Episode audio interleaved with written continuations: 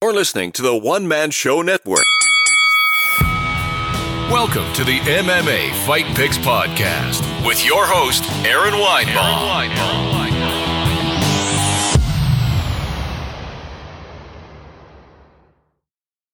Hey kids, welcome to the MMA Fight Picks Podcast. I am your host, Aaron Weinbaum, and today we are picking fights for UFC 235 in Las Vegas. Uh, but I am not alone today. I am joined by Dave McGrath. How the heck are you, man? I'm good, man. I've been training for this for a while, so uh, I'm glad that uh, you allowed me to. Great. Uh, this is your first first ever one. No, So, uh, yeah, no, no. Uh, with the new setup, it's my first one. I've, I've had people on before, but uh, certainly been looking forward to this for a while. Uh, you, you have uh, you you have uh, been put to the back burner long enough. I was just trying to get everything perfect here, so don't think it was you. It was me. It's not me. It's you. It's you. It's me. well, I don't know. if, if you knew anything about my life, then that would be poetic. Just uh, real briefly before we start getting into the fights, why don't you tell me a little bit uh, about yourself? Who is your Sure, daddy and, um, and what does he do? It, it, you know, it's a crazy thing. I, I grew up in a kind of a tough household uh, with, with my mom and dad, and sort of, you know, my uh, escape was watching uh, pro wrestling and MMA when I was a kid. Then it's the wrestling thing sort of went away, and I think I started in MMA sort of like around UFC. I don't know, 22 or whatever. Oh wow. and uh, reading uh, back then, you know, me being 34 years old, we didn't have that sort of instantaneous Twitter, Facebook, Instagram uh, um, results, and you couldn't see what your favorite fighter was eating for dinner that night or whatever. So uh, I would read the the PW Torch, MMA Torch, which is the oldest MMA website on the planet, ran by a guy named Wade Keller. And getting that newsletter was sort of my escape. And then, you know, one day I just randomly saw Wade Keller post on Twitter that he was looking for contributors, and uh, I hit him up, and here I am. Awesome. Awesome, man. And, uh, you know, I love it. A lot of these stories are like that. You guys just plugging away and plugging away. And, uh, you know, the, the greatest journalists, I think, are people that grew up being fans of the sports. You know, me, myself, I'm, I'm a little older probably. And, uh, we, when I was a kid, like, oh gosh, it was in the 90s, we'd go to Blockbuster and my buddy would be like, hey, you got to see what happened. This little guy in a robe just choked out this giant dude. And I'm like, come on, what, what are you talking about? And, uh, I was hooked ever since then, and uh, I'm, I've never gone back. You know, That's a very common story, man. Yeah, that's we're kindred spirits in that sense. And uh, I've been in martial arts since I was, you know, I'm 34. I started, thank God for my mom putting me a goofball kid like me in when I was like 10 or 11, and uh, still fighting on the regional scene. Still right. very much practicing jujitsu three times a week. My sons are into it now. It's a it's a wonderful thing. It really that's is. awesome. That is awesome. Um, cool. Let me check and make sure we are live on the Periscope. We are, and I can't tell how many people are on.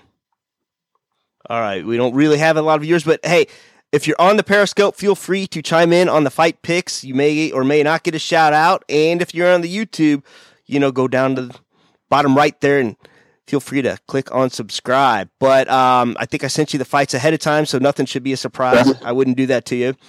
But Thank you.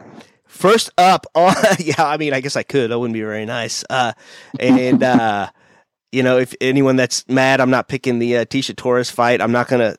I'm not gonna go out on a limb to pick a fight for uh, her opponent that doesn't even have a Wikipedia page yet, probably, and I'd never heard of her before today. So, I, I actually like Zhang over Torres, so if anybody cares, oh, and I think that, uh, yep, nice. go for it. Okay, cool. Uh, Diego Sanchez, Mickey Gall. This is an interesting fight. Uh, you know, I picked against Diego uh, to lose against Craig White, and here he is. You know, after two big losses in a row, where Al Iaquinta and Matt Brown basically turned the Diego to dust. He comes off with a win against Craig White, who I thought was going to handle him, and then you got Mickey Gall. Uh, you know, who hasn't been around. He was a Dana White looking for a fight. I think he was the first guy, wasn't he? I believe he was the very first ever looking for a fight who actually got into the UFC. Yes. Yeah, so you know, of course, he beats Michael Jackson, who went on to fight CM Punk, and then he beats CM Punk, and then he beats uh, Sage Northcutt. Then he loses to Randy Brown, and he just comes back with a win, uh, submission against George Sullivan. So, begs the question: What are you thinking? Who you got? So you know, I'm of the mind, and this is going to be sacrilege for me to say because watching Diego Sanchez fight growing up was absolutely right. appointment viewing for me. Oh yeah. And I was I was talking on a point on a podcast this week, and somebody asked me, should Diego Sanchez even be fighting anymore? And I'm not necessarily sure he should be. And Mickey Gall sort of has the the stain of the CM Punk on him. A lot of people assume who are casual fans that he was fed to CM Punk because he is a lesser fighter. Mickey Mickey Gall could be a world champion in the UFC. Wow, his jiu-jitsu is excellent. Um, I expect Mickey Gall to run through Diego Sanchez, and maybe this is the last time we ever see Diego fight in the UFC. And maybe it should be. And again, kids, don't at me on Twitter. The bottom line is nobody loves Diego Sanchez more than I do. I grew up watching the man. He's the reason why I'm still in this sport 20 years later. It's wow. just uh, Mickey's on the upswing, and Diego is is certainly, if not in the twilight, it's it's pitch black at night. Whoa. All right. Uh, I agree with you. Like Diego is certainly entertaining. Like when he was the nightmare, and you know before yeah. he really, uh, I guess want to say found religion and all that. You know, super entertaining. What were you gonna say? I'm sorry. I was agreeing with you. Oh yeah, and um, you know, I don't like that he sounds punchy in these interviews and and, and whatnot. Yeah, you know, and now you got all of a sudden you got Wanderlei coming out saying he's got all these concussion syndrome or post concussion syndromes and whatnot. I don't see how Diego couldn't possibly, you know, in a few years have some symptoms. Um, and you got Mickey Gall, who I think you're right. I think he's a talent. I think he could. He talked about cutting down 155 pounds. I'd like to see that um, if you if you can do it healthily. But I kind of agree with you. As much as I love Diego, no disrespect. Um, I think I got to go with uh, Mickey Gall as well. And I, I think, you know, I, I don't think he'll submit him. I think uh, I think Diego's jujitsu is strong, but he's shown he's he's having a lot more trouble take a punch. So, yeah. We'll so see. you think that potentially knock Diego out then? Hmm. Uh, I don't know. I mean, you know, Mickey Gall's not a knockout artist, so certainly. I, I yeah, it's just, but you know, I, I wouldn't have thought uh, he would have got dusted kind of the way he had been by other guys that are known for like one punch knockout power. No disrespect to the great ally Iaquinta. Definitely who, not. Who may or may not be listening, but yeah. and you know, it's funny that you say he sounds punchy because he does. Yeah. Uh, uh, we've seen everything with. Wanderlei recently, and we certainly, if you've been paying attention to MMA, have seen the stuff with Matt Hughes in the last 48 hours. So yeah, gets knocked out. I really hope he drops the gloves in the octagon. Standing ovation from me, and then we're we're kind of done. And you know what? If he wins, I hope I he drops the gloves in the octagon as well. You know, and you touched on Matt Hughes. This is a crazy breaking story where uh, apparently his wife and his twin brother had. Uh, filed a restraining order against him. I, I don't know. Here's what's not coming out. I don't know what his history was like before the brain trauma. So I don't know if he was naturally abusive then or this is a result of, of, of the brain injury. So. But if you read his book, he was pretty outward about his abuse towards people. Okay. If you read the book. No. Now, the guy did get hit by a train. That yeah. does change things. So, um, I'm going to let all the facts come out, of course, again, much yeah. like Diego Math, one of my all time favorites.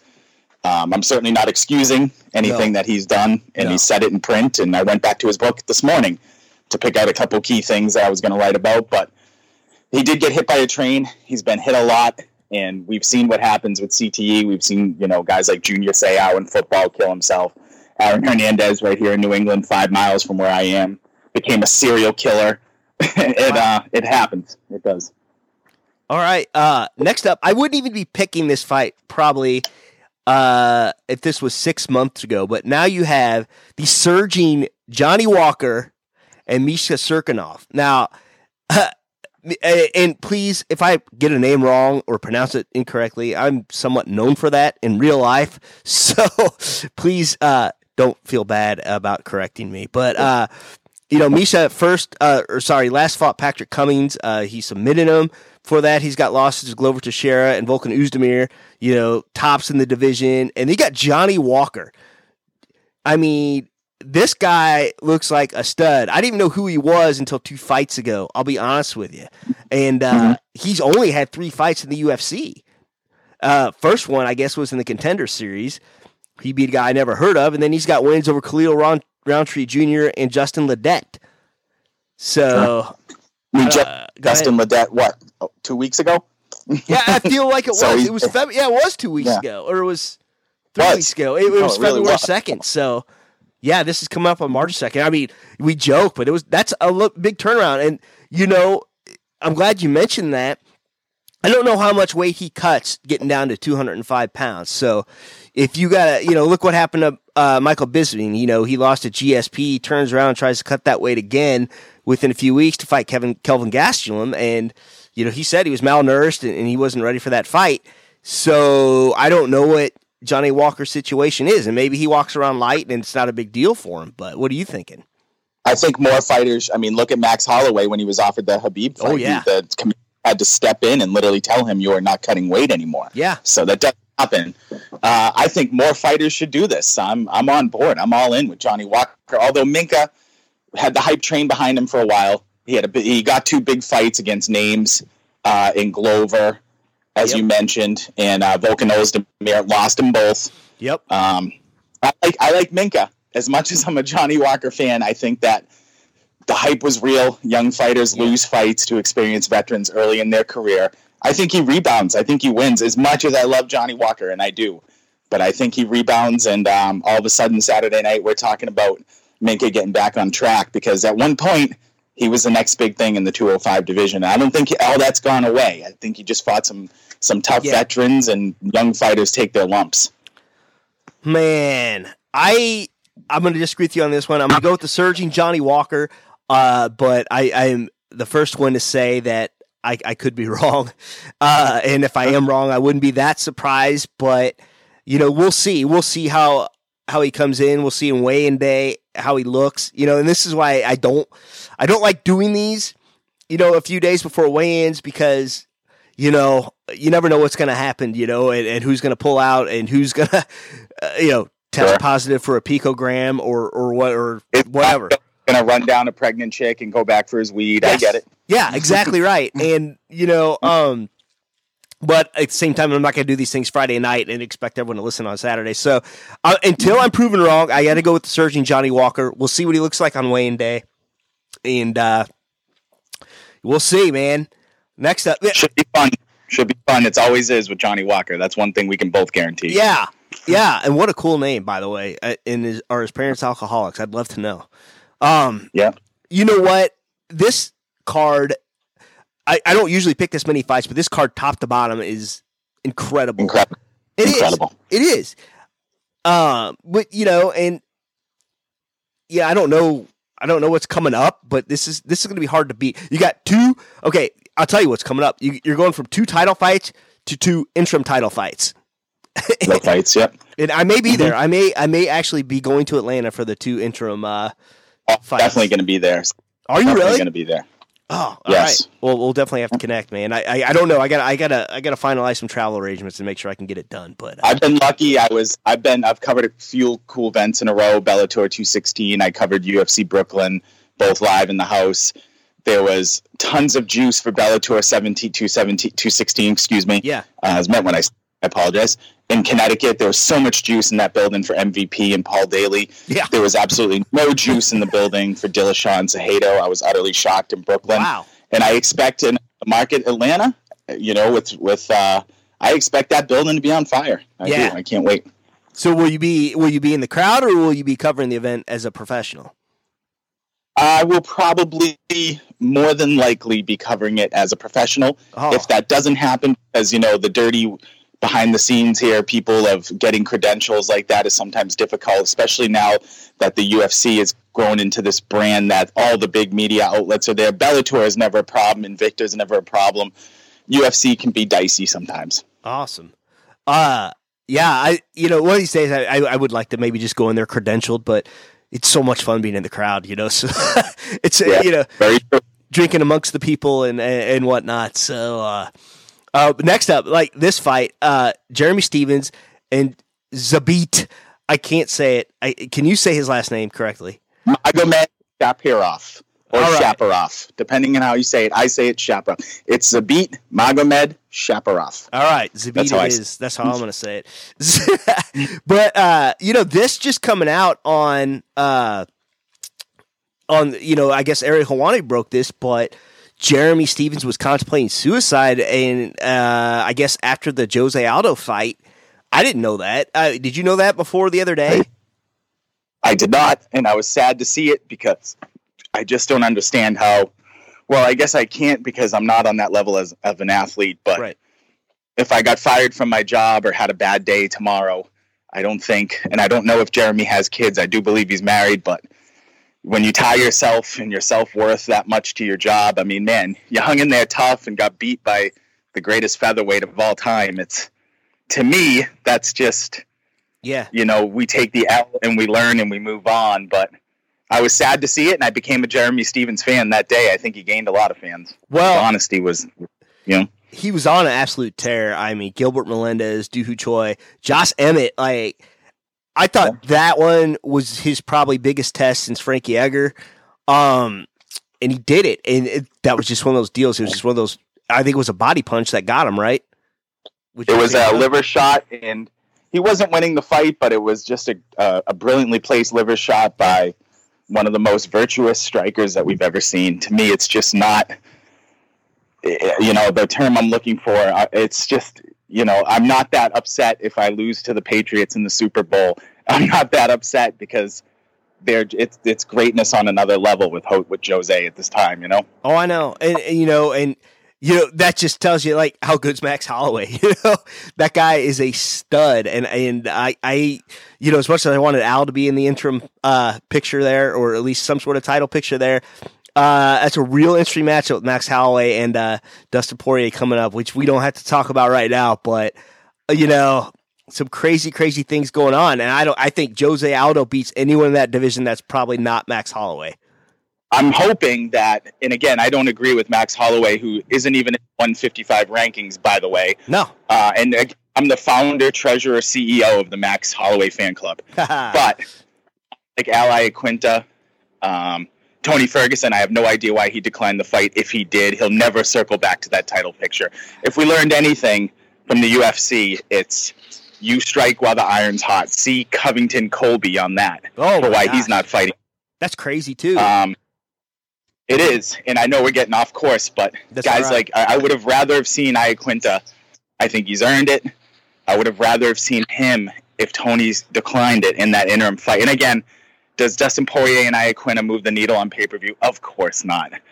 Max is the far superior, you know, fighter to both, and he's a far more interesting fighter. But it, I'm still scratching my head over that. Well, I mean, first of all, how dare you speak ill of Al? He he could sell a million pay pay per views if he wanted. If he wanted, uh, True. No, Al is. Uh, it- I love that guy. Like, uh, just the fact that he participates on that uh the parody account that I run. I mean, what what a what a the character, and he doesn't understand how much of a polarizing guy he really is because he's not really all that much out there, you know, compared to some of these Right. other guys with their social media and and everything else. But when he does, you know, when he makes that effort, you know, people want to know what he's got to say, and uh, you know, just the fact you can just beat each other to death for however long him and uh, you know it was his 15 minutes him and uh, Masvidal or whatever come up with that promo boo me f you whatever um he doesn't understand how polarizing he is he doesn't understand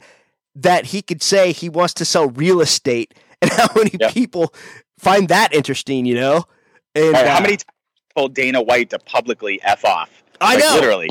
You know, I mean I don't think he did himself any favors there and that's probably the a big factor. and and again, you know, you go back to UFC 223. I was in the building.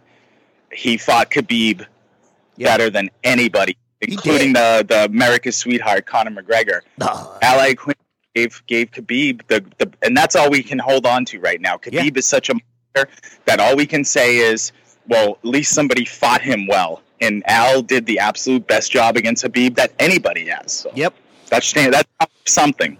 Ah, I agree. And you know, Al, you everyone's it, it's just like Max Holloway in a way because everyone thought that Al's absence in the actual octagon was going to translate to a deterioration in skill, and it didn't. The guy was still training; it just never matched up with when he could fight. And you know, same deal with Max Holloway. The guy's always been training, but he was just out of the octagon for a period of time, and they they just you know they associated that with deterioration of skill. Which guess what? Sure. Not so much. That I, I mean, clearly, I mean, where does Al go from here? I'm not. I know we're getting off subject, but I mean, is it the Gaethje Barboza winner? I Is he? think Does he do another secretly, 170 maybe? I don't know. secretly, I think there's something going on behind the scenes. He's not confirmed this. I'm not breaking anything. There's something going on behind the scenes with him and possibly Tony Ferguson because Okay. both these guys are being super quiet about each other. But anytime I put anything out about Tony Ferguson, he's all over it. Um, Al is rather. So I don't know. And that's a fight he should want. And Yeah. that's a fight he could. It's probably a good matchup for him. I've seen Tony and uh, Conor McGregor trading barbs on, on Twitter in the last couple days, so yeah. I thought they were move, maybe moving in that direction. What they should have done, and I know this is sacrilege, and I'm sure Dana White's listening. He's going to call me an idiot again, but um, what they should have done is, is is strip Khabib if that's what they're going to do, Yeah. and open up some sort of Grand Prix type thing. It would have been interesting for the fans. I know that's sacrilege. It's not like Bellator has any success Right. with that or anything no.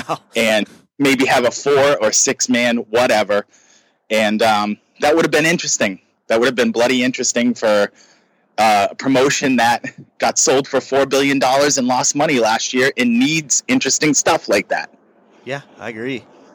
Um, hang on, I gotta turn something down here. All right, so we are way off course, but here we go. Uh, Jose Aldo, I'm sorry, Jose Aldo, uh, Jeremy Stephens, Zabit. Who you got? i you know it's i'm again i'm a fan i'm a fan club founder of a lot of fighters Zabit is one of them um, he's not the striker that jeremy is No. not many people are his body locks and his submission his stamina is really what wins him fights he's such a unique fighter in fact i can't find any comps of anybody who fights like him Mhm. and obscure fighters um, i'm sort of fancy myself it's not a very marketable skill but um, i can i can pull up anything out of the hard drive here and I can't find anybody that's like Zabit. I don't see Jeremy as much as I would love it, and it's a great story. Yeah. Derailing the hype train that is Zabit right now. I expect second round, late first round submission of some sort Wow, from Zabit. look at that. I I'm gonna go strength of schedule here. Uh, Zabit has fought a bunch of guys I haven't heard of. And Jeremy has fought absolute killers, you know. And I think after that Frankie Edgar fight, he realized, you know, I, when I saw him standing next to Frankie Edgar, Jeremy Stephens looked huge. I mean, you remember that? I do. And Frankie handled him. you know, Yep. Frankie handled him easily. So since then, I thought he really kind of turned it up. I don't know that he has. Let's see. Before when did he lose to Frankie here? Gosh, That would have been 2014, 15. Yeah, and then after that, he lost kind of a split decision to uh, Moicano, which Yep. that could have went either way. I thought, and then you know he comes back on. Well. Moicano, Go ahead. Moicano's a killer, and it could have went either way. Right. You know. Yeah. So I'm going Jeremy by strength of schedule on this. I I hope. Okay. You know, uh, this might be You're hoping emotional. if go back and watch. Uh, I'm going to call out a hometown boy here, Kyle Bochniak. Okay. He fought Zabit two fights ago, and he took Zabit into some deep waters. And Kyle Bochniak is a brawler. He's a Jeremy Stephens type fighter. yeah. Um, he's an elite striker. He's one of the toughest of the tough guys. And he took Zabit into some deep water. And, and Zabit passed the test. I expect that this fight to go much like that one. And if people didn't see that, I beg you to go on Fight Pass and check out Zabit and Kyle Bochniak. It was a prelim fight that was buried, and it was one of the best fights of 2018. Check it out. This fight will go much like that one. Awesome. All right. Well, uh, I'll have to go back and fight pass and actually check that out because I don't remember that fight. I mean, I'm sure I watched it, but you know, so many fights, and uh, that's why you're a professional. And I'm just a dude that likes to pick fights. You know. uh, next up, this is an interesting fight. You got Cody No Love here, Cody Garbrandt, and Pedro, Pedro Munhoz. Um, you know, Cody was not too long ago on the very, very top of the heap. He out Dominick Cruz, Dominick Cruz, you know, and then comes back to lose two in a row against TJ. Uh, At least you know the first fight. I guess he made it the second round. The, the second fight, he almost made it through the first round, didn't. And then you got Pedro Munhoz, who uh, got a couple wins here. Uh, Bryan Caraway, Brett Johns. Uh, you know, if you're going to play the strength of schedule game, you know, not the same caliber fighters that Cody's uh, gone up against here these last few times. So, what are you thinking? So, if we go back to the first Dillashaw fight, yeah, Cody had TJ on the ropes, not literally, but he was had him down, ground and yeah. pounding him, had hit him with a wicked right hand. If there was 20 more seconds in that round, we have a much different narrative. We're probably getting ready for TJ Cody part three at this point because Cody would have knocked him out. Fought very emotional against TJ. He has sort of the Aaron Pico syndrome, as I call it. He's all of a sudden Cody Garbrandt thinks that his right hand he's a he's a he's a knockout artist. Right. He's not. And every time he tries to play that game, he gets knocked out. He needs to go back to like you said. He beat the greatest bantamweight of all time, Dominick Cruz. He did, and he did it in such a beautiful, artful way. And he totally got away from that with TJ and dropped two fights in a row. If he can get back to that, he'll have no trouble with Pedro. Although I do think Munhoz is underrated, and this one's going to be a lot more interesting than people think. But I do like Cody. Yeah, I do too. And if you look at Pedro's last loss, it's John Dodson. He could have won that fight. You know, Rob mm-hmm. Font's pretty good. Uh, Justin Scoggins been around forever. Russell Doane. Ah, uh, but you know, I like Cody too. I think it's kind of the same deal. Like in the 205 pound division, there's TJ, there's Cody, there's Dominick, and then there's everyone else. You know what I mean? And sure. Yeah, it's not a very uh, well. There's some up and comers that we don't know about yet that are coming. Cory Sandhagen jumps to mind. Right. 135 is going to be a lot more interesting. Yeah. By the end of this year, I think it'll be a lot more interesting than people think. Oh, oh, God, and Aljamain. Sorry, Aljo.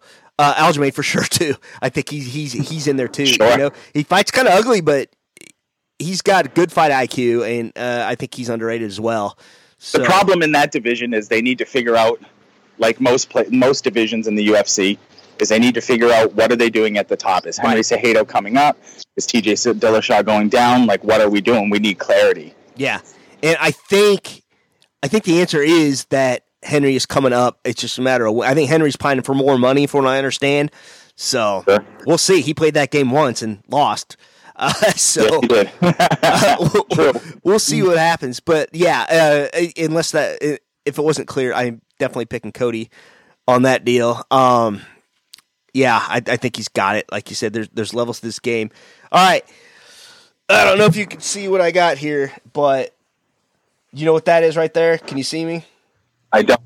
I don't see that. Okay, so that is a Missouri Tiger emblem that I am wearing. Okay. Uh, Oof, we're probably not going to get along then. Oh, son of a bitch! really? I got. I listen. I am an alumni. I graduated from there. My daughter is currently going there. And when have you ever had more champions belted up that are from uh, a single college? Okay, because you had Chandler, Askren, Woodley, sure. all at once belted up. And I think I'm missing somebody actually, but I, I can't think of who it is. You're missing somebody. I know there's another name that went to Mizzou who's a wrestler, but I can't I can't grasp it at this moment. But I know you're missing somebody. Yeah, so Ben also uh, has a lot of fun on the social media. And I got him to follow me briefly just because, hey, I, I said, why does everything always tie back to real estate? I said, hey, if I could tell you who sold you your first house, you got to follow me. So he followed the Dana account for just a little bit. But wow. I, we still banter back and forth just very, very rarely. When that guy trains, he trains. He doesn't he doesn't fart around too much, you know. Um, and he's uh yeah, it just so happens like one of my friends from high school sold him a house because I'm from near Columbia where he lived. Oh, so, cool. and you never know, uh, and that's just kind of a, just so that's just a weird uh, piece of trivia there. but um, yeah, so let's talk about this for a second. Robbie Lawler, uh, golly man, th- this guy's a warrior. Loses yes. to Rafael dos Anjos, but I think his knee about fell off. If I'm correct, he. Yep beat Donald Cerrone and they beat him good. I, I remember that fight. Got starched by Tyron Woodley, but anyone could do that. And, sure. you know, wins a war against Carlos Condit. Uh, Rory MacDonald one of the greatest fights in Yeah. UFC history. Oh my gosh! And that was one minute left in the fifth round. He just broke him, broke his face, basically. Literally, you will never see a fight end like that. It was literally just my face fell off. It's over. Yep. Uh, okay. Rachel Rich just came in here and said Robert Dylan. I'm not sure what that means here. Where'd the comments go? I lost the comments here. Oh, Fields. Okay, I'm not sure what she's talking about. And all of a sudden the comment. Oh, there they are. Okay. Hang on here. Oh, she sent me a super heart. Well, thank you so much. Uh, anyway, yeah. Hey, that's a big compliment. All right. Cool. All right. Anyhow, um, yeah, I, I that was a crazy fight, Robbie Lawler. Um, you know, and then that Johnny Hen- those, the two Johnny Hendrick fights were incredible too. This guy has just been in some wars, you know, and they, and they a lot of them go the distance, you know. And then you got Funky Ben. Uh, this is this is hard because you can say what you want about the caliber of people he's fought, but you know that last fight um in Bellator, uh, it was Crush Krushkov is, how you say it, but um Koreshkov. Koreshkov, yeah, like he mopped that guy up, and then, then he made Benson Henderson look bad. Now, mind you, Benson Henderson is not a natural welterweight by any means, but Sure. and, and then you know Kreshkov has had some success as well. I mean, let's see, let's look at his record for just a second. You know, he his last fight was Douglas Lima. Yeah, Yeah, he did. He, Douglas Lima is the best of the group, and Ben absolutely killed him too. So Yeah, that, yeah, exactly right. And you know, he had a win over Douglas Lima as well. Um, and let's you know, Douglas Lima's a killer too. He's he's fought some tough, tough people. Let's look at Douglas Lima for a second here. He's fought. Uh, he lost obviously to Rory. Uh, Mhm. he beat Lorenz Larkin. That surprised me a little bit. Yep. Uh, Paul Daley. Uh, that doesn't surprise me so much. Rick Hawn, Ben Saunders. Yeah, crazy. So you can say what you want about the caliber of people that Ben has fought, but you know the guy's an Olympian. He's an athlete. You know, um, I think probably the best record still in Mizzou history. Uh man. And at the same time, it's hard to pick against Robbie, but since it's my podcast, I'm going to make you go first. Sure. Um, I think Ben's a brilliant self promoter. I think guys who are extremely one dimensional get exposed against top competition. Yeah. Me and Ben have gone at it on Twitter before. oh yeah, I told, yeah, I've asked him to come on my podcast. No avail yet. But, you know, up competition, Robbie Lawler's a warhorse, much like what we said with Diego Sanchez earlier. He's been in the wars. That could show. We have not seen Robbie in two years. Nobody knows what we're getting. Um, that being said, with Ben, his hands are terrible.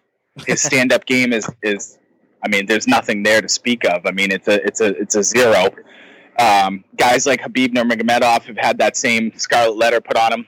Khabib's stand-up game has really really gotten better. yeah, Khabib, ben Askren makes Khabib look like Sugar Ray Robinson. yeah, I think people are going to come out of this fight and go, wow. It's either going to go one of two ways. I do expect Robbie to win, but I could easily see Ben just laying on top of him for three rounds and winning a decision. But if every round starts on the feet and Robbie is really going to expose Ben on Saturday, this is one of the top strikers in the history of the welterweight division. A brutal matchup for Ben to start off with. But then again, when you come in with that much self promotion and an undefeated record, where are you going to start? You know, you're going to start with an unranked guy? Probably not. so I get it. I just think that we all walk out of this thing on Saturday and go, Ben's got a lot of work to do to face up against top competition. If Ro- if Robbie can stop some takedowns, all of a sudden, what do we have? We have a stand-up battle, and we have one of the best strikers, like I said, against Ben Askren, who is not very accomplished. Rory MacDonald's a pretty good wrestler. He couldn't put Robbie Lawler on his back. right. I mean, we can go day on. So I know you Mizzou guys. uh, Listen, I love Tyron Woodley. I would never pick against him, so we'll be happy in the next fight. But I'm picking against Askren, probably a knockout. Oh man, I can't do it. I can't pick against Ben. I can't. I can't. I can't. I can't. But it's. I will concede that it's very possible. I mean, we've seen Ben get rocked before. It is very possible that Robbie catches him on the way in. Um, because Ben, you know, Ben. It's no secret what Ben's gonna do. I mean, he's gonna he's Right. gonna go for a leg. He's gonna take you down, or he's gonna he's gonna body lock you, or he's gonna do whatever. And if that happens, uh, You know what's going to happen. I mean, he, he's going to ride him. But here's the other thing too. I don't think he's going to finish him in one round. I don't think Ben's going to finish him in one round. Um, you know, so that round set starts over. Where does it start? Starts on the feet. Sure. Uh, so, but I am going to pick Ben. Uh, gosh darn it. I, hope I'm not wrong because I'm 100%. Uh, you know, I don't like to pick with emotion, but I'm probably a little bit picking with emotion here. Uh, but you know what? I it, it's a whole different level. You know, you, you, see Daniel Cormier. Uh, you know, when you're at that Olympic level, or you know, in the Olympic training center and whatnot, and I think, uh, yeah, I'm going with it. I'm going with I'm going with Ben, Funky Ben Askren, and then uh, guys like go ahead, Daniel Cormier, Gregor Gillespie. Yeah, the list goes on, on, and they've all had great success in the UFC. So uh, I don't think you're that far off. Uh, Gillespie just got a fight. Did you hear that? Gosh dang Against it. Kevin. Lee. Yeah, Kevin Lee. That's right. Greg, Gregor Gillespie is the best unheralded fighter that nobody knows anything about, and I think he's the toughest matchup in the 155 pound division for Khabib. I really believe that. I think he runs through Kevin Lee. By the way, um, Kevin Lee's the most overrated fighter in maybe in MMA history. He is, and when it comes to big fights, yeah. he loses. Um, you know the uh, so I, the Barboza fight. He, I, I, thought that was incredible. I mean, I thought he was out on his feet and you know, got sure. that double leg somehow. But yeah, listen, I, I'm gonna do a mea culpa because I think two years ago I said on my podcast that Kevin Lee is going to be the guy who eventually runs down Khabib and he's going to be the lightweight, you know, king for the next 10 years. And I couldn't have been more wrong. He just doesn't grow. That's the thing with him is like, I just don't see those leaps and bounds growths that you see from young fighters from right. fight to fight. And again, I know he fought Tony Ferguson with a staph infection, and you know he's mm-hmm. lost twice to Al Iaquinta now. But this, you know, kudos to Kevin for taking this fight. Nobody right. knows who Gregor is, and he's a horrendous matchup. No, he oh what he did to Vince Pichel, and I like Vince. Uh, sure but uh, I actually got to see Gillespie fight in Pittsburgh, and uh, I was like, "Who the fuck is this guy?" I was with a buddy of mine. Like, I flew in; it was awesome. He got floor seats, and it was a great experience. Except, I got food poisoning, and so if you've ever been on the floor before, you got to know one thing: there's probably no bathrooms down there. Yeah, it's like a mile walk when you're on press row. Press row is like on the other side. Like I, I get, I know the struggle. Yeah. Uh, so I don't know where we ate. We ate some hole in the wall, you know, right there in the square at Pittsburgh. And uh, oh, this place looks cool and had you know, you know, a bunch of celebrities pictures on the wall. I guess I should have taken into effect that most of them were dead and it could have been from eating there. And uh, so I got some seafood thing and anything that comes out in scoops. Uh, you know, it was like yeah. a seafood salad thing. It came out like two scoops. My friend and I both ate the same thing. We started feeling sick and I, I mean, I was sweating bullets by the time we got there, and I missed. I ended up missing Rockhold and Branch. We had to go back to the hotel because I was dying. So I'm like, shit, this is it, and, and I, am I'm, I'm getting sick. I, I right then and there, and I go, I go up to the floor attendant or whatever it is, and I'm like, hey, is there a secret bathroom? She's like, no. I'm like, I'm gonna have to go to that trash can. I'm not drunk. I promise you. I haven't been overserved, and I'm I just did it. You know, sweat's pouring off of me. I, I ended up just dry heaving or whatever. That's a little too much information. And then I lift my head up, and there's about 40 people there with their phones recording me. You know, and this could have been on Fox or whatever it was. And thank God wow. no, no, video ever came out there. And then, you know, I came back down there a little more, I, you know, with the bathroom and whatnot. And, and then we ended up going back to the hotel. It was awful. It was horrendous. It was and, uh, probably uh, some demented Steelers fan. I hate Pittsburgh. it was pretty cool. I mean, I'd never been there before, but like, you know, whatever. I'm glad you're on the men, brother. Oh yeah, yeah. That that been uh, that been years ago. But uh, next fight, this come on, uh, you already kind of gave the spoiler. I know who you're picking. Tyron Woodley, Kamaru Usman. Uh, Usman, super ugly fighter, but he gets it done. Um, you know, man, this is one of those deals. You know, he beat who did he just fight? He just fought um Andros. Yeah, you know, I th- I think a great fight. Honestly, everyone would complain about it. I would love to see Usman and Colby. Um, I want to know who the better wrestler is, really. but his striking, I don't I don't see it, you know. And yeah, he he he he ran through Dos Anjos, who is a striker, so that's interesting, but doesn't have uh doesn't have obviously the wrestling credentials of a Tyron Woodley. He's not that big, you know. Let's face it. Um, he'd probably be suited for 165 pound division, but beats Demian Maia, uh, beats Emil Meek, Sergio Moraes, Sean Strickland. Okay, and then and then we go down the list of a bunch of people you haven't really heard of, um, or maybe you know the hardcore fans will. But then you got Tyron. Uh, damn, did he look freaking impressive against Darren Till? And sure, I mean, say say what you want about the Demian Maia fight being boring, but shit, Demian tried to take him down probably a million times. You know. Sure and it, James Damian had all the hype behind him. You know, the jiu-jitsu champion. I mean, listen, let me just get on my soapbox for two minutes with this fight. Uh, all the time. I just saw on Instagram that Colby Covington is on his way to Vegas, so I'm assuming that you know he's going to be sitting cage side this Saturday. Great. Yeah. I'm Colby Covington is money. This fight's been brewing for two years, and we don't have it. Instead, we have a prisoner of the moment fight where Kamaru Usman out wrestles the perennial gatekeeper Rafael dos Anjos, and Colby Covington probably turned down the fight or some bullshit. Who knows? But we had the biggest money fight that we could possibly have in the welterweight division completely evaporated in front of our eyes.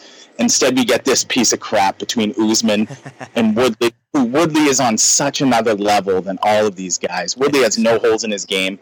He's a game plan fighter. He was different against Wonder Boy than he was against Maia, than he was against Till. He executes it brilliantly he's inching towards being the greatest welterweight of all time, and he's certainly one of the top five best pound for pound fighters on the planet. Yeah. The problem with Woodley is his boss shits on him at every every chance he can get. That gives people a negative connotation of who he is. Bottom line is Tyron Woodley is one of those guys we're going to appreciate more when he's not here as time goes by. Yeah. Enjoy it. He's one of the greatest welterweights of all time. He's about to do it again. I expect Woodley to potentially even knock Usman out. What I'm worried about is we're going to get one of those five round wrestle fucks that we get sometimes, and you know everybody will boo Woodley at the end and not understand that they're watching greatness. Here's and uh, I hope we get that Covington fight. That'll be a nice bow because Usman, uh, excuse me, Covington and Woodley yeah. would headline anywhere. That is so much money. These guys deserve the payday. Say what you want about Colby. He's the toughest matchup for Tyron Woodley in the welterweight division. Cut through all the bullshit. Yeah. He's a good fighter. He's got great cardio. He's a good wrestler. He's a good striker. As fans, journalists, whatever, we deserve that fight. Well, I will tell you this: there's a huge difference here between uh, Kamaru and uh, Woodley. Is you know, listen, Kamaru is a great wrestler with not that great a striking. Well, guess who uh, Woodley's main training partner is? A better wrestler with not so good striking, you know. but but I mean, you, you couldn't ask for a better training partner, you know. Not so much for Ben because Ben's not fighting a fighter anything like you know Robbie or uh, Tyron Woodley. You know, Robbie's just a, just a dynamic striker. Did I lose you? Uh, did I lose you for a second, Aaron? Yeah. What's up, buddy? Can you hear me? So sorry about that. That's I took cool. a brief foray off and I, I hit the button with my fat finger. Oh, damn it. Well, I was making the best point ever and you totally, totally missed it. I'm sorry. Let's that, run that back. Let's run it back. I was saying, uh, I, I don't think you missed too much here. That, uh, you know, you got Tyron that, that trains with Askren, you know, which is a perfect, perfect clone of Usman. You know, great wrestler, not so great striking. But you know, on the other end, it's a disadvantage for uh, Askren because he doesn't train with someone, you know, that fights like Robbie Lawler. So I, I think if anything, the training situation here is a huge advantage for Tyron here, and you know, I I think it's going to be an easy day for Tyron against uh, Usman. I couldn't agree more. I think uh, we come out of this fight Saturday, and the biggest thing we're talking about is whatever statements between Colby and Woodley end up happening. Because I know that Colby's going to be sitting cage side, judging by his Instagram, and we're probably all going to ask, why in the hell didn't we get that fight instead yeah. of uh, instead of an Usman fight? But again, we don't know what goes on behind the scenes. Colby could have could have declined the fight. We know that the fight's been booked 80 times and it's never happened due Right. to various things. Both guys will not fight. To their credit, Tyron Woodley will not fight unless he's 100% perfect and ready to go, and he shouldn't. No. He's 36 years old. He's the champion. He has the right to do that. Bottom line. So I'm looking forward to it. Anytime I get to see Tyron Woodley fight, I'm happy. Uh, as a as a study, as a as a sort of a guy who likes the technical aspect of it, he's the best. He's Yeah. brilliant. He is. He really is. And uh, you know, you're right. He's underrated in his time, and we'll, we'll see what happens. Um, you know, a few years from now, you know, when when he walks away from the sport, and there's uh, talk of him also. I think he wants the Colby fight. I think he wants one more fight. I think he wants the Colby fight if he wins this, and he wants to go up to middleweight. Which I, I don't know. I don't know how big of a guy he really is. I, I've stood next to him before. He's not huge, you know. So we'll we'll see how that goes. Go ahead. He's built like sort of like a tank. He's short and he's Yeah. very stout. Um, I think he'd have success at middleweight. I'm not in love with anybody uh, at middleweight. I'm I'm not necessarily sure that Israel Adesanya is a better fighter than Tyron Woodley or Yoel Romero or Kelvin Gastelum. I'm certainly not. Uh, so we stop at the champion. I think Whittaker and, and Woodley would be a money fight. I would love to see that. So I think he's got he's got some years ahead of him and making big money, and it could be at 185 after Colby because Colby's going to be huge money. Put Colby on the radio, put him in the media every day leading up to the fight. You know, three months. Let him sell it. It's all money. And by the way, you want to talk some ba- backstage drama and whatnot? I don't believe for a minute the feud is real between Colby and Dana and the UFC. I think it's all a big staged act. I think he had some medical things going on, and I think he knew he couldn't take this fight. And that's just my that's just my opinion. And maybe I'm wrong. Maybe I'm way off. But what are you thinking on that deal? I that's a great. I hope that's true. I I don't see any reason why this guy would go to the White House and give Donald Trump Right. the belt. I mean, Right. for a minute there, a snapshot in time, Colby Covington was the biggest star in the UFC, He was. and we're we're sitting here at a fight card, you know, uh, UFC 235, where we could have had that fight. And instead, we're stuck with Kamaru Usman. And no disrespect to him, but his resume is 100% incomplete. He needs a little bit more time of beating top fighters before I think of him as a championship contender. Colby is the interim champion Yeah. right now. Yeah. So we could be unifying the belts. I'm disappointed that we're not. I'm going to hope that your theory is correct and maybe he was just injured. They staged the whole thing and that got him heat.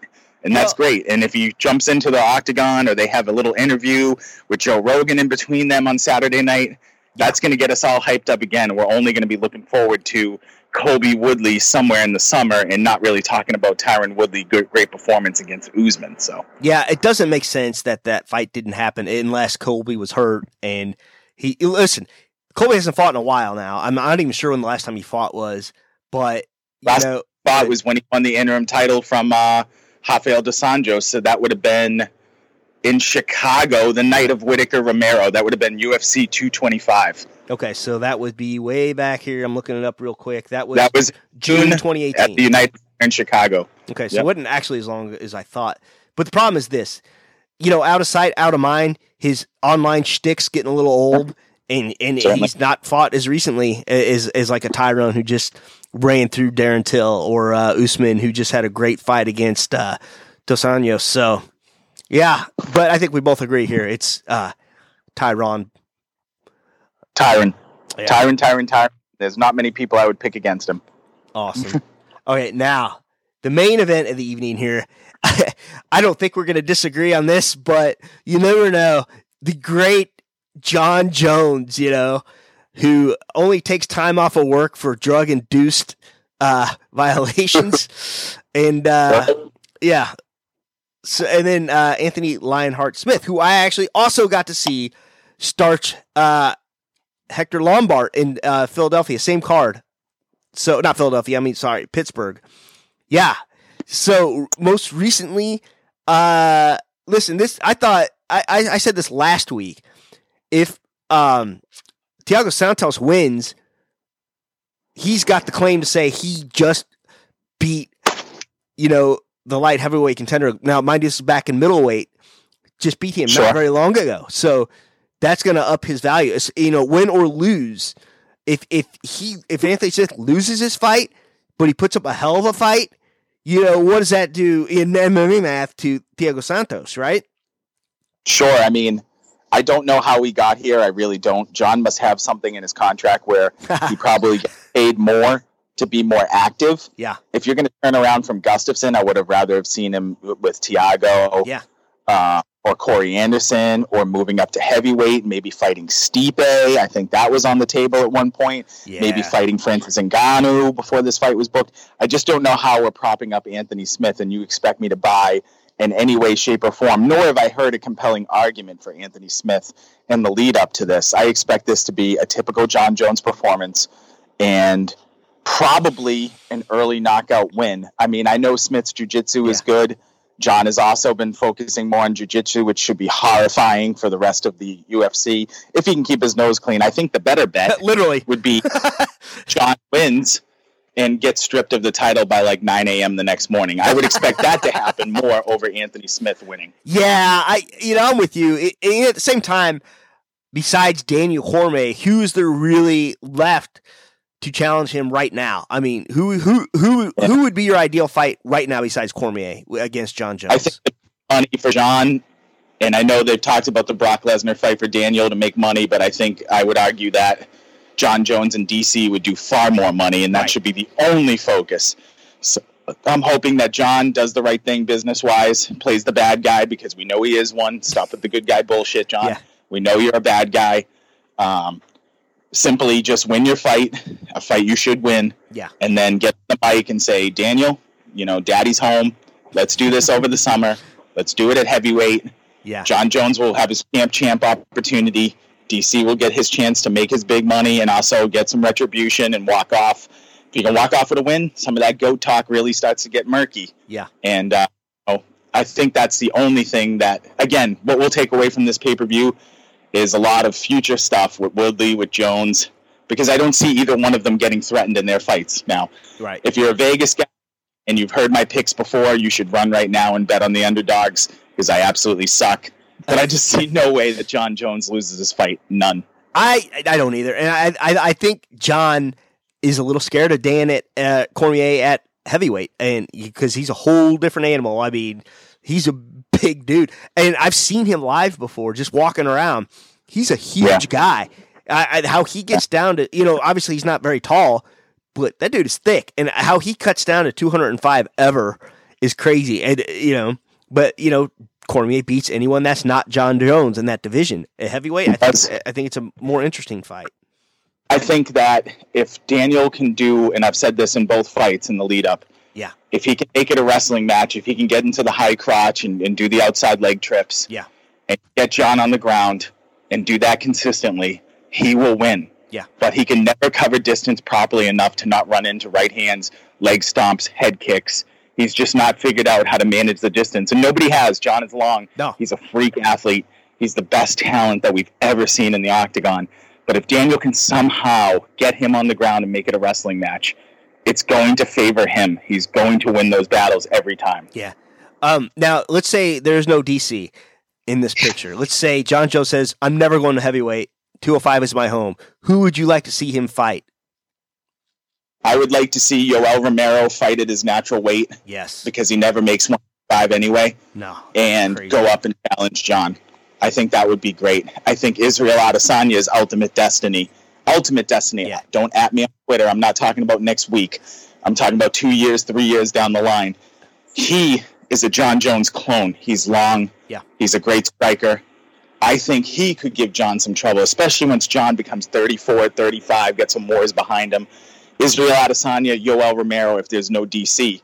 Right. If there was no DC and Jon still had some interest in moving to heavyweight, then you have the Brock Lesnar's, which I'm not interested in. Brock is not a good UFC fighter. WWE nerds, please do not at me. He's not. At Irish So I'm not MMA no 84 interested in that. But Cain Velasquez, it went healthy. Francis Ngannou, Derrick Lewis, Stipe Miocic, all of those would be interesting. Wow. All right. That that's good, man. That you know, and I didn't think about you Yoel, and you're right. Um that yeah, he's not an 80, 185 pounder anymore. You know, all those steroids put on some weight, and uh, uh yeah, allegedly, He's a allegedly, horrifying human being. people would buy the fact that Yoel Romero could beat Jon Jones in a dark alley. Yeah. Yoel is the scariest human being I've ever seen. Yeah. I think that fight could be money, and I think again, Yoel's an Olympic wrestler, as we talked about with Ben earlier. Yep. If you can dictate where the fight goes, more often than not, you win. And you know, you can say what you want about Robert Whittaker, uh, you know, defending the takedown against Yoel or whatever you want to say, but no way Mhm. Yoel was in his peak condition, you know, trying to kill himself to make weight. True, he missed weight by a pound and a half, and also he had a bear of a time. Whittaker had a bear of a Yeah. time with Yoel. When I did the 25 greatest fights for the Torch last year for the anniversary, I actually had their second fight as my second greatest ever, and I got a lot of email about, oh, why, why? Go back and watch that fight. You will never see two fighters more out on their feet than those two. That was the greatest match I've ever seen Wow. outside of Gregor Diaz, and I beg anybody to go back and watch that fight. Yoel played possum for two rounds and utterly exploded on Robert. Yeah. And did. Robert was out on his feet for three rounds. Yeah. For three rounds. And he didn't even bother to wrestle Robert. He didn't put him on the ground once. Imagine if he did. It's horrifying. You're right. And you know, how tough is Robert? I mean, yeah, I think He's one of the greatest fighters in the world that nobody knows about. Robert Well- Whittaker is. Uh, again, I, I'll say this often. I'm I'm I'm the treasurer, the founder of the fan club, and Robert Whittaker is is my favorite Yeah. because he's very understated. He's young. He took he took his lumps early in his career. He lost to Wonder Boy. He lost some fights at 170. Really came back and figured it out. Beat Yeah. two of the most horrifying human beings you'll ever see in your life. And uh, again, uh, I think he's the class of 185, no matter who comes up against him, even the hype train that is Israel Adesanya. So, big fan of Robert Whittaker. Lots of Whittaker talk here. Love the guy. Yeah, me too. And I was, I, I, I was listening to Ariel on uh, ESPN when he broke the news that uh, Mhm. That fight wasn't going to happen between Kelvin and uh, Robert Whittaker. I was like, shit, I'm not getting this pay per view, and I did still, of course, and I'm glad I did because you know there were shades of old Anderson against Israel there. But all right, uh, uh, coming back around here to Jon Jones and uh, Anthony Smith, I think we both agree Jon Jones, however he wants to. I'm waiting for somebody to make a compelling argument between now and Saturday night at about 11:30 that Anthony Smith has any chance in this fight. And dear God, find a giant tree or something to knock on here, and I want I want this fight to happen. I don't want anything to go wrong. I don't want a picogram or a missed weight or something stupid to happen. You know what I mean? I think Jon does a good job of always making weight. I don't think it's a hard weight cut for him. Anthony as well. I think will be okay there. The only question is with Jon: is he going to go on a bender and end up with some stripper, you know, in the police station somewhere? I mean, that's always the Ah. question with Jon, unfortunately. What- And it'll haunt him. It'll haunt his career. It'll haunt him for well after he's gone. And it's unfortunate. He's really a tragic figure. Well, we've done it, man. UFC 235. Thanks so much for coming on, man. It was a blast. I don't usually go an hour, but uh, this was super easy peasy, you know. And uh, we'll definitely have to do this again. Brother, I love the Twitter accounts. Keep them coming. And uh, anytime, give me a buzz. Yeah. Um, listen, before, on our way out, uh, anything you like to promote? Anything you like to throw out there? catch me on the MMAtorch.com. I, I, I, I do a lot of, uh, you know, I'm a journalism grad, a lot of long form, long form stuff. That's sort of my first love. Nice. Um, my content is there's it's not a lot in volume. I've been doing one story right now that I've been working on for about three and a half months. That's going to drop soon. I do our weekly rankings. I do a uh, weekly podcast. I'm MMA Torch today. I talk a lot of fighter interviews. Had some really cool people on. Uh, I'll continue to do that. Cool journalists, much like yourself, Aaron. I'll probably hit you up. Yeah. Um, yeah, I just love covering uh, my favorite sport. It's a dream come true. I would recommend anybody out there who wants to do something cool with their life to just go out and get it, man. I did it, and I got zero talent, really. Well, so, um, if you're ever looking for uh, inconsistent uh, freelance writers that occasionally churn out a gem, let me know. Uh, I have a few under my belt. So Awesome, man. And uh, yeah, I do most interesting podcasts in the world. It's uh, something I do on Stitcher. It's my own sort of venture that, uh, you know, outside of MMA, like I say, MMA is always my base camp. I'm always going to go back to that. But I'm so many eclectic interests. I've done everything from the SEAL who killed Bin Laden on my podcast to Awesome. football executive. So I do everything, man. Um, uh, I have a lot of eclectic interests, and I like interesting people. So yeah, yeah. And catch me on Twitter at IrishMMA84 if you want to fight, I'm always going to respond to you because I have nothing to do my wife tells me to take out the trash, and then I'm kind of just trolling for the rest of the night. So nice, nice, beautiful. You got to fill the wife's love tank, and then uh, you can get back to Twitter. You know. So anyone out there, when your wife talks, you just shut up and listen. And that's you have it. to. And Not married yet. Take it from a couple married guys. Yeah. Just the yeah. wifey's always right. It doesn't take matter. your L. Move on. When you're right, you're wrong. When you're wrong, you're wrong. So you might as well be right and wrong at the same time and watch Sports Center or whatever it is you want to do later. But uh, if you didn't catch all he said, where you can find him, all of the uh, links will be in the show notes on the YouTube and on the podcast, wherever you can find a podcast, will be there. But, uh, buddy, I think I'm going to say goodbye and we'll definitely have to do this again. Thanks, brother. Take care, Aaron. All right, you too. Thanks. Please remember to support the podcast by visiting the affiliate links on AaronSaysWhat.com. Are you looking for a permanent home for your podcast? Well, Spreaker can do it all. Spreaker will give you your own RSS feed that you can submit to other platforms, including iTunes. Spreaker's mobile app will let you record from your smartphone, or you can use their web based console with everything you need to record. Their podcasting plans include being able to host multiple shows at no extra charge. Got a YouTube channel? Spreaker's got you covered. You can effortlessly upload your podcast audio to your channel. You can even move your current podcast to Spreaker without losing any of your iTunes subscribers. Try any plan plan 30 days for free using promo code ASW.